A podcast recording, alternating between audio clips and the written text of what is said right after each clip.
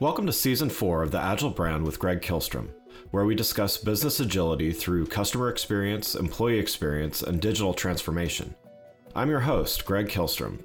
The Agile World podcast is brought to you by TEKsystems, an industry leader in full stack technology services, talent services, and real world application. For more information, go to teksystems.com.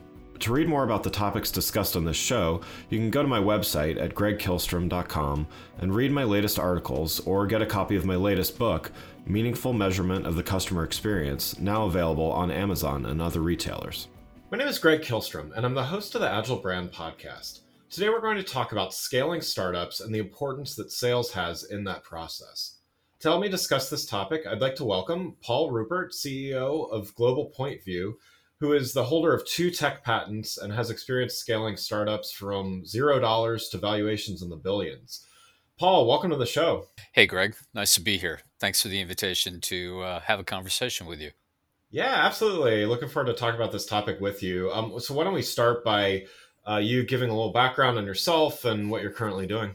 So, I've spent about the last 20 odd years in the mobile telecommunication space uh, specifically within a niche that most people really don't consider, which is text messaging. And I got into it very early on when I was an executive with a mobile network operator that everybody recognizes today as AT&T, uh, and had the opportunity to be involved in it on a global basis. I kind of quickly pivoted out after about five years of that experience, which was quite enriching, um, and uh, jumped into a startup and that startup experience also was um, great timing in messaging. Uh, it was how to be able to send text messages beyond what's called the native GSM radio format into the non non native GSM radio formats, including CDMA and TDMA and HandyPhone and iDEN, etc.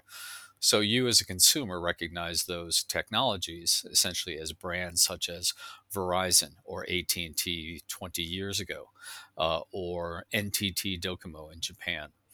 And we took that from uh, essentially scratch, what I called a cockroach startup back then. There were 12 mm-hmm. of us. I got recruited into building the business out offshore because there was a greater opportunity to do that and the means to be able to go from zero to a billion instead of zero to one, and we can talk about that. Yeah. Uh, and um, after selling the company off, we I then started consulting back to the industry, and the industry being not only the messaging industry but enterprises who were looking to leverage text messaging as part of their engagement with consumers. So, how you receive, for example, a two factor authentication, proving who you are uh, when you get uh, when you log into your Google account, things of that nature. There are third parties that are able to enable that so that you can get that message wherever, however, whenever you'd like to receive it, uh, and as well as many, many other use cases. So that's the space that I'm in. And as I mentioned, um, I'm now a consultant back to enterprises as well as the community itself, the industry itself, providing insight on strategy, market entry, a lot of uh, mergers and acquisitions these days because of the growth and the consolidation that's going on in the space and the heat that's in the space. Great. Well, yeah, we're gonna we're gonna touch on on a few different topics here that you uh, you briefly mentioned there. So why don't we start by uh, talking about scaling businesses, which you certainly have some some great experience with, and particularly startups. Um, so let's talk about B2B, um, B2B startups. So in order to scale a B2B SaaS startup, you've got to have skills in sales, right? So this mm. includes a number of aspects such as negotiating, maintaining some level of control throughout the process, and many more skills. What what tools and methods have you used that have led to the greatest success? So I think you need to take one step back before sure. you get into the go-to market and sales engagement process which essentially is the one step back is um, are there factors that allow us to take advantage of a global business environment and the terrain in that we're going to be operating in as well as the value proposition that we're bringing to the market? In technology uh, specifically in the telecommunications technology especially there's this aspect called network effects and network effects are essentially multipliers that exist because the value of a network, and there's actually a theorem behind it, it's called Metcalfe's Law, which is the value of a network geometrically increases in value with the addition of each node to that network. So, if you think about it, it's essentially how big are these mobile network operators that have 300 or let's say uh, 160 million subscribers or upwards of almost a billion subscribers when you're talking about China Mobile, and how you're able to offer a service into their their networks to uh, enhance the experience with their customer base. So, if you're lucky enough, like I was, um, that you a have an understanding of network effects and Metcalfe's law and how you'd be able to leverage that. Most startups are usually thinking about how we can go from zero to one. You know, the uh, adage of the minimal viable product. Uh, we looked at it a little differently. Uh, I put together a plan that was part of my coming into the company and convincing the board that we could do this, which was going from uh, going global from the start and that's also codified in such things as uh, Reid Hoffman's book, which is called Blitzscaling. And if you're looking to do this, you should pick up Reid's book. Um, you know, in both cases, it's a matter of being able to take advantage of these capabilities and do it quickly. So that's why I say you step back to the strategy. And if the strategy is enhanced because of the terrain that you're entering, the market that you're entering, then go for it because you can go from zero to a billion and there are companies that do that. And that's what we did. And um, we were able to take advantage of how we were able to uh, interconnect these various mobile network operators around the world. Now, in terms of selling processes, um, you know, I started selling stereos when I was in college and put myself through my last two years of school. Um, and I was uh, very lucky to be able to do it very well it was like selling cars. Uh, high margin, high volume, you know, meant that you could make a lot of money doing this. Yeah. Um, you know, a lot of money for a 22 year old, let's put it that way. Uh, right. And those techniques and those processes that I learned, you know, and I remember in the training program, we had to read a book by a guy named Tom Hopkins. These adages that Mr. Hopkins put on the table still exist, you know, notwithstanding the fact that it's now a long time later. Um, you know, this was 40 years ago when I was an undergraduate. You know, so those approaches, uh, processes work, but it still comes down to, as I used to put it, if you want to know, you got to go, which means you've got to have a relationship with your customer, uh, especially in a B2B context. Um, and to speak specifically to the startup, which was another modifier in your question, um, a great example and a great story. Um, six months into the start of our company, uh, I was in Singapore and we got a deal done with Singtel. And Singtel and Singapore are very interesting um, economic entities because Singapore is a massively large economy. You know, it punches way above its its pay grade. I think it's the 11th largest trading partner with the United States, for example. Yeah. And if you think about it, there are only about 6 million people in Singapore. And as a result of that economic power, um, they use telecommunications at a much higher level. And the telecommunications provider, Singtel, is one of the largest providers in the world and a significant entity. And we got a deal that uh, we closed deal that I was pitching to them. And what I had done is regularly took trips to Asia and when I was there, the first time I met my counterpart, the guy that I was selling to, he initially said no. He had some reticence as uh, his risk factor was kind of like, well, you know, you're a startup. I'm not really sure you guys can manage this kind of stuff. You seem to be getting a lot of traction. Um, that's great that you got you know T-Mobile in the U.S. in the UK as a customer, and you've got Verizon, and you know, and I'd be telling them that's all we need because once we have access and become the uh, the sheriff or the harbinger or the director for the messaging flow into Verizon, we will grow from there as the messaging volumes grow into the United States. That was kind of the pitch. Yeah. And um, this was the fourth meeting. And so he said, Yeah, um, I'd like to do this. And by that time, I'd gotten quite acquainted with him on a personal level. You know, he was routinely seeing me almost every 60 days. Yeah. I said, okay, um, now that you said yes, this is great news. Uh, we're really pleased to be able to serve you going forward.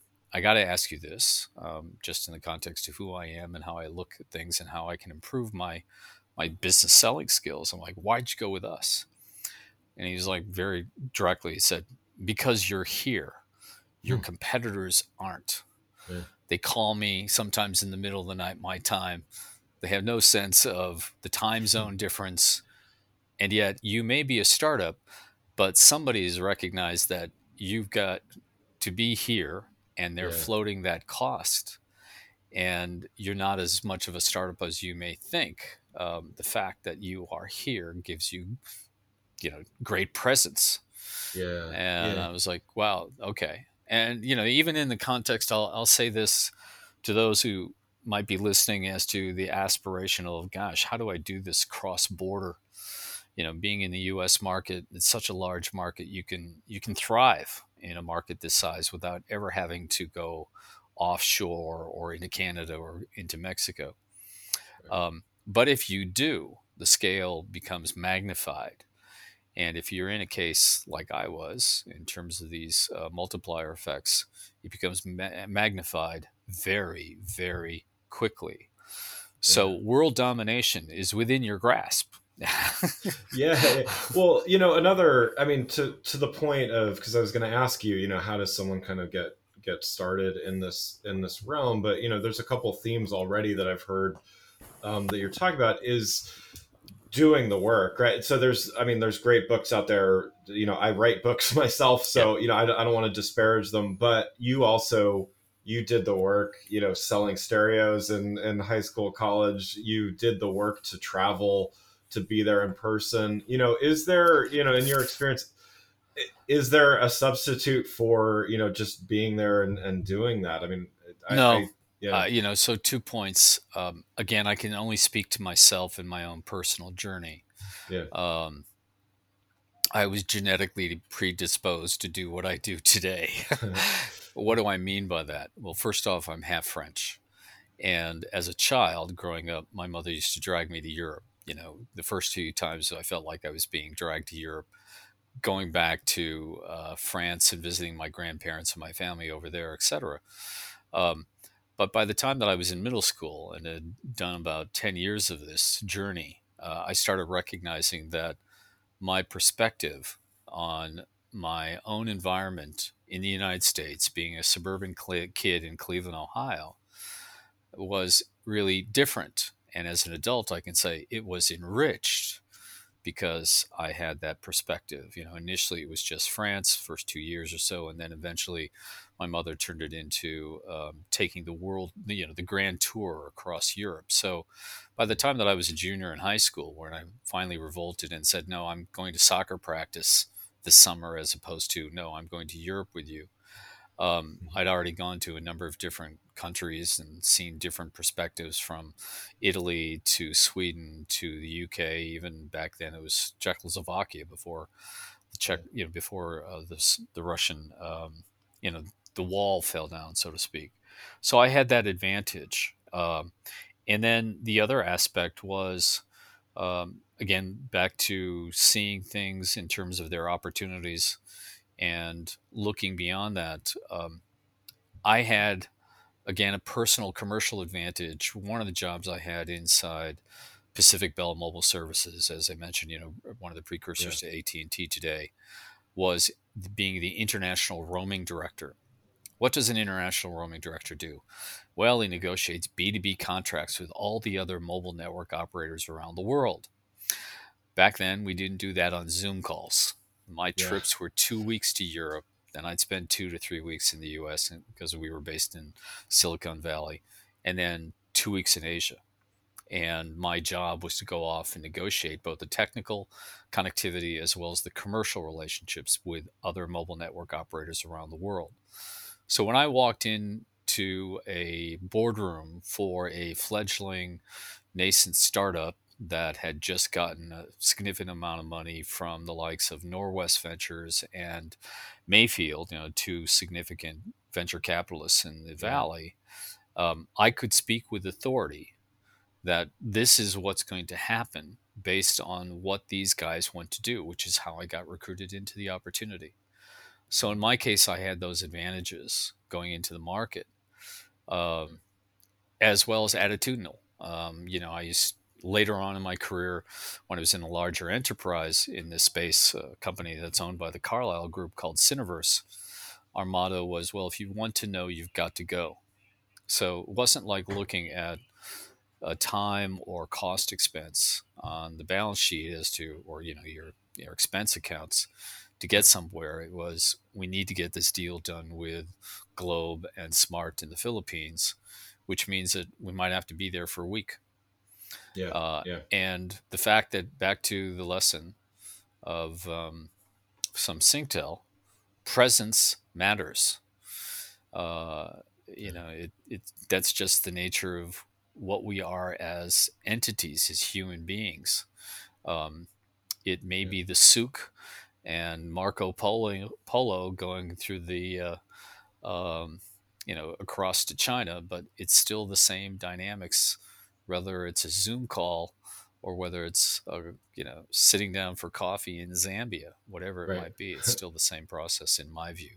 Yeah, yeah, and I, I mean, I think certainly for those even that aren't to your point that aren't necessarily needing to travel globally there's still some lessons here as far as mm-hmm. you know being being present showing up when you when you can and and, and doing that stuff. So, yeah I, I mean you know even even selling stereos or you know i was talking to um, one of your other compatriots as a podcast host and he was a former um, rental salesman for yeah. enterprise and we were talking about same processes but just different venues and different arenas. But the lesson is the processes remain the same well let's uh, let's talk a little bit more about um, text uh, text messaging i mean you know one of your big areas of expertise so you have a couple uh, patents related to it um, what are some of the trends that you see here and with global telecoms that business leaders should be aware of? Sure. The the migration from text messaging, we could go through its history, but I don't think we have enough time.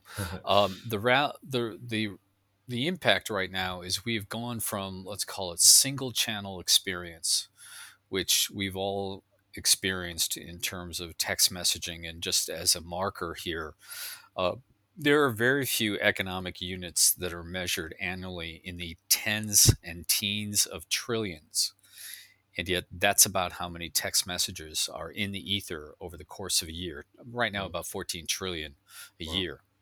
Um, and a lot of those are obviously person to person, you know, us talking to each other, friends, family, etc. Uh, but by and large, now the large uh, percentage of that are enterprise related or application to person, which translates into like computer to person type mm-hmm. messaging. You know, Got such it. things as two factor authentication, proving you are who you are to Google or Facebook, etc. And what's happened now is because of the growing digitalization, the growing um, speed and processes within a mobile network, uh, you know, meaning a telephone network that we all utilize. We are now in an omni-channel experience. So that single channel experience has migrated to an omni-channel experience, which means that there are multiple ex- multiple lines of communications, or otherwise known in the business as multiple platforms. So you're going to be hearing a term called CPaaS emerging more and more. CPaaS essentially stands for Communications Platforms as a Service. Mm. And as I mentioned, on a unified basis, you know, the components of this are text messaging like SMS, but also voice, like what you and I are doing right now, like a telephone call, which is what its root is, yeah. but also video.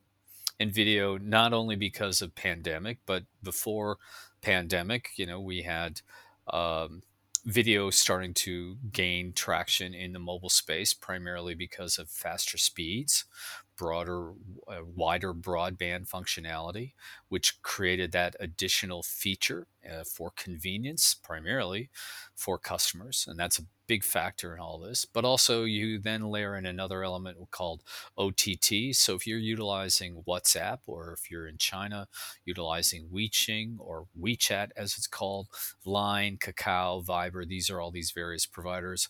Those are all OTT engagements, and then even legacy email falls into this platform of platforms. Hmm. And that's what's that's what the industry is now presenting to enterprises so that they can have a better uh, line of communication with their customers, their consumers. And so what we've done is gone from fragmented data siloed communications channel channels that are kind of difficult to manage as these very they are various technologies you know and what that translates into at root is a substandard experience for their customer yeah. um, so what do we want to do that's right for the customer well if we can bring these all together so that a customer can engage with its with the enterprise and vice versa on an anywhere, anytime, or any way basis. We've got you know better iteration across all kinds of aspects of the customer journey, whether it's marketing or sales or authentication that we were talking about, or reminders. Um, there are a multitude of interactions, telehealth, um, financial services, all of these, this wide variety of use cases are now being unified and being brought together. And the companies that I used to be involved in, like a rank cockroach startup, well, the irony now is 20 years later, these are billion dollar entities. Yeah. And they are looking to provide wider and wider capabilities. And that's why we are now offering this unified cloud based platform for omni channel communications. So that's what you're going to be seeing and hearing um, probably not in advertising, but if you are active as you know in the B two B space on um, agencies, marketing, um, financial services, a whole you know insurance, telehealth, as I just mentioned, there are many many different types of use cases. Um, you're going to find that this is the vehicle and the platform in which text messaging has matured into these days. Yeah, I mean, and this this really reflects. I mean, I, I work with uh, you know a few Fortune 500s right now on doing. I mean, at, there's a number of roots of this. I mean, so I come more from the marketing and, and digital experience background, but so mm-hmm. content management, you know, enterprise content management, it it it seems very different, and yet what you're talking about is at the end of the day, customers they don't you know if they have their phone in front of them that's what they use if they have their laptop right. in front of them that's what they use you know they they they're not deciding to connect with a brand on a certain device they're just they're using what's most convenient or what's in front of them and, and stuff like that yeah.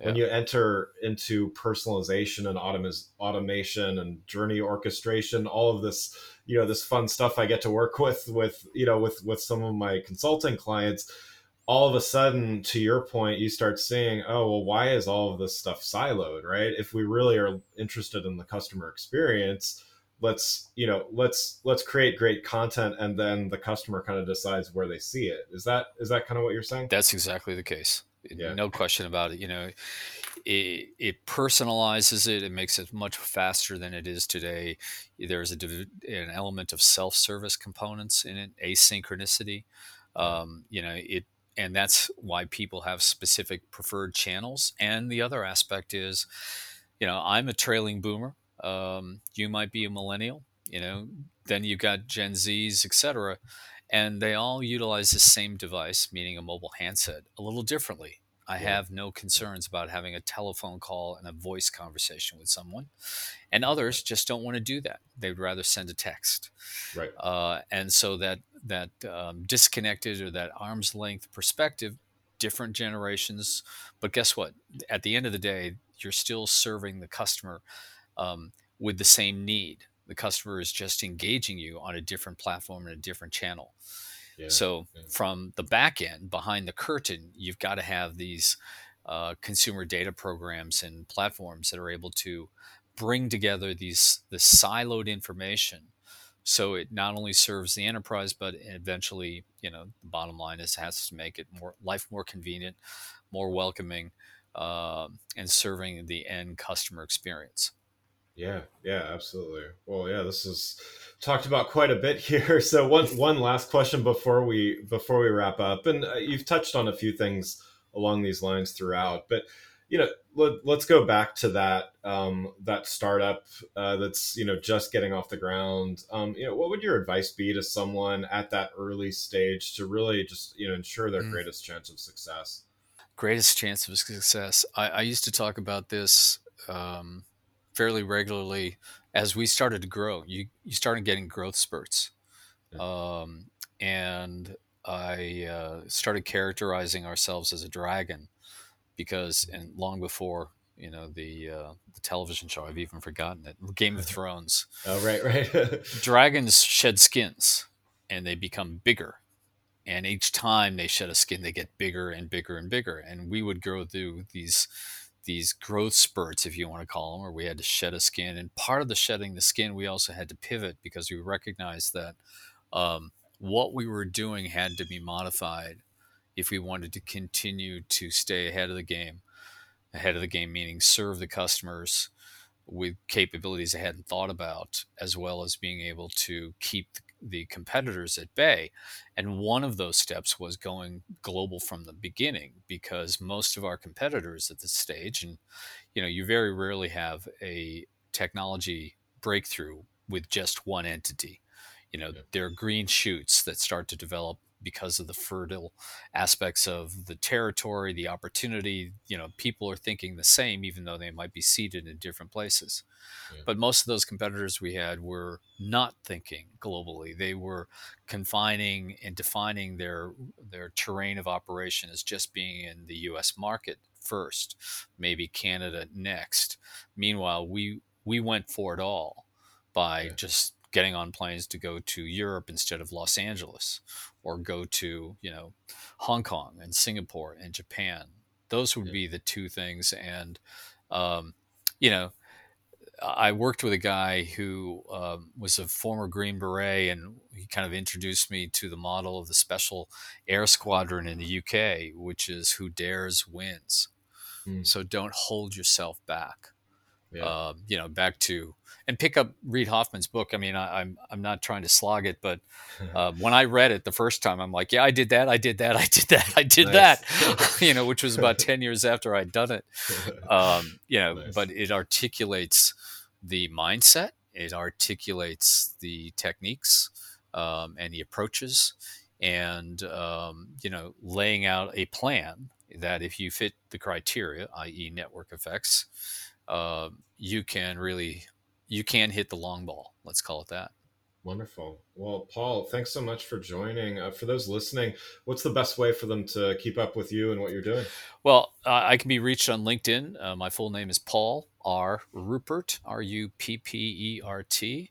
Uh, I also have a website, which is globalpointview.com. And um, but linkedin is probably the best way and love talking to companies and individuals who are inside companies who need help. I'm not a transactionist. Uh, if i can help you in any way i can reach out to me. Cool. well again i'd like to thank paul ruppert ceo of global point view for joining the show. Thanks for listening to the agile brand with greg kihlstrom. Talk with you next week. Thanks again for listening to the Agile Brand with Greg kihlstrom podcast, brought to you by TEKsystems. If you enjoyed the show, please take a minute to subscribe on your podcast channel of choice and leave us a rating so that others can find the show more easily. You can access more episodes of the show at www.theagilebrand.show. To get a copy of my latest book, Meaningful Measurement of the Customer Experience, visit my website at gregkihlstrom.com. Until next week, stay agile.